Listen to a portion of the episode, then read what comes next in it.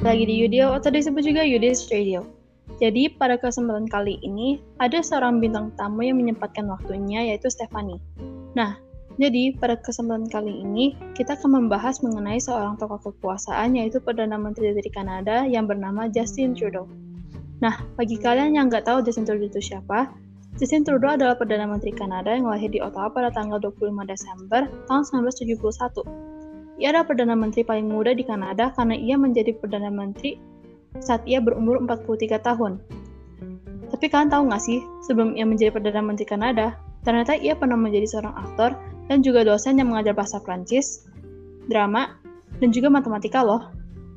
Ia juga memiliki seorang istri yang bernama Sophie Gregoire serta tiga orang anak. Nah, sekarang gue mau nanya nih, Steph.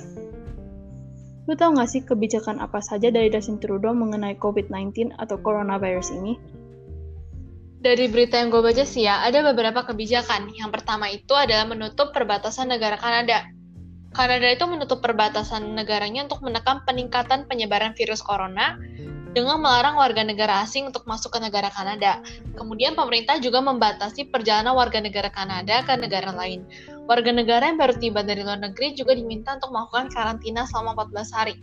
Kebijakan yang selanjutnya itu social distancing. Pasti kita udah nggak asing lagi dengan kata social distancing, karena sudah banyak negara yang meminta untuk melakukan social distancing. Nah, negara Kanada ini juga salah satunya. Mereka meminta untuk warganya melakukan social distancing dan bekerja dari rumah bagi para pegawai. Oh iya iya, gue tau gue tau. Jadi guys, bagi kalian yang mungkin saja tidak tahu apa itu social distancing, social distancing itu membuat kita agar bisa mencegah peningkatan dari penyebaran virus corona. Jadi kayak dengan itu, kita juga bisa menghindari dan mengurangi kontak fisik dengan orang lain yang mungkin saja terjangkit virus corona tersebut. Nah, sekarang kita lanjut ya, Steph. Gue mau nanya lagi. Kan udah baca tuh banyak berita tentang Justin Trudeau. Menurutmu gaya kepemimpinan dari dia itu seperti apa sih? Kalau menurut gue ya, Justin Trudeau itu punya ke gaya kepemimpinan yang liberal, karena dia itu tidak mengatur dan tidak ikut campur dalam urusan pribadi warga. Ia menganut kepercayaan liberal karena dulu juga dia adalah ketua dari Partai Kebebasan, sehingga ia setuju dengan paham-paham ataupun ideologi-ideologi kebebasan ataupun liberal. Ia tidak ca ikut campur dalam urusan pribadi warga dan lebih mau untuk mengawasi. Oh, tapi emangnya tahu dari mana kalau misalnya ia tidak suka ikut campur dalam urusan pribadi dari warga? Nah, kalau menurut gue sih ya, kita tuh bisa lihat dari kebijakan-kebijakan dia mengenai virus corona. Kita bisa lihat kalau dia tuh lebih mau mengawasi apa yang rakyatnya lakukan dan bagaimana pelaksanaannya. Dan walaupun dia sudah memberi perintah dan lain sebagainya, ia tetap tidak ikut campur dalam urusan mereka. Oh, iya ya, gue ngerti, gue ngerti. Terus menurut lo, untuk sama bentuk dari kekuasaannya Justin Trudeau itu bagaimana? Menurut gue, bentuk dari kekuasaannya itu connect Connection sama referent. Kenapa connection? Karena ia tuh memiliki koneksi dan hubungan yang baik dengan rakyat. Karena itu ia dikatakan sebagai orang yang bersahabat dan ramah. Itu juga dapat menimbulkan rasa cinta dan juga rasa percaya. Nah, terus kenapa dia referent power? Karena menurut gue dia tuh punya karisma yang menimbulkan kekaguman dari rakyat. Dan bukan cuma dari rakyatnya sendiri, bahkan dari rakyat negara lain. Contohnya itu adalah rakyat dari Amerika, warga Amerika Serikat. Hmm, ya udah sekarang kita lanjut ke saluran kekuasaan dari Justin Trudeau. Menurut gua sih ya, dia itu tradisional. Karena dia itu ingin membawa balik nilai-nilai tradisi dan budaya dari Kanada.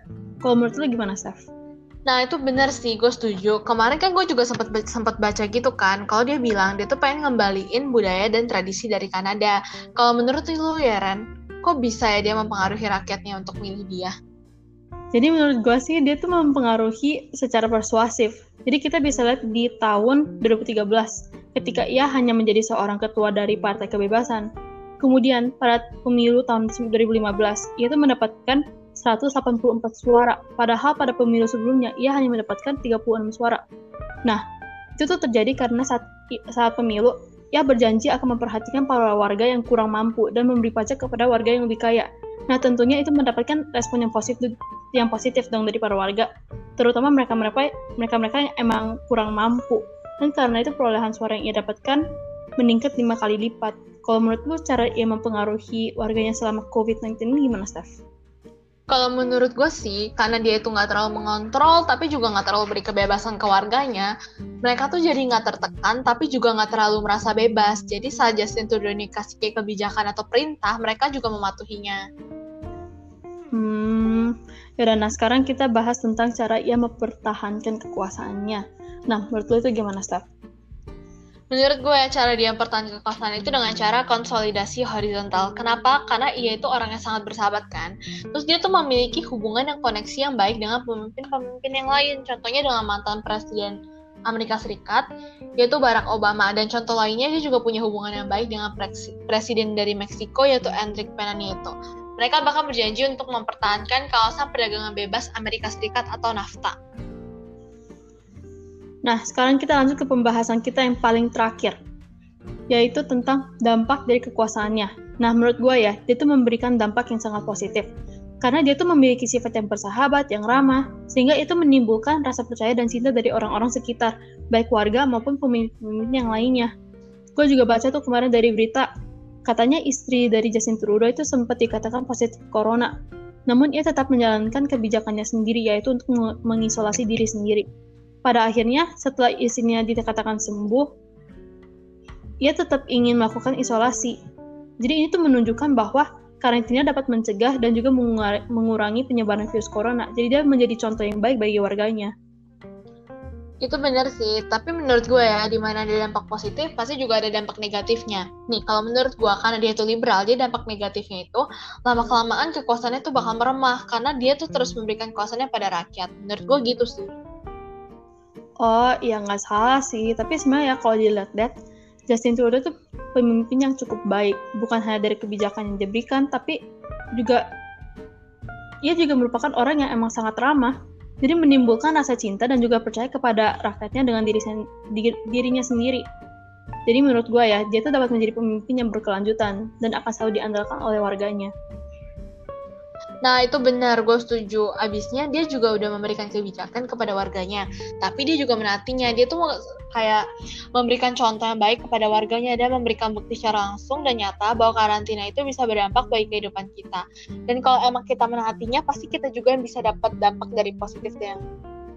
Nah, setuju banget tuh sama itu. Oke deh guys, itu menutup pembahasan kita pada kesempatan kali ini mengenai Justin Trudeau. Terima kasih kepada para pendengar yang telah mendengarkan podcast ini. Terima kasih juga kepada Stefani yang sudah menyempatkan waktunya di Yudio atau disebut juga Yudis Radio.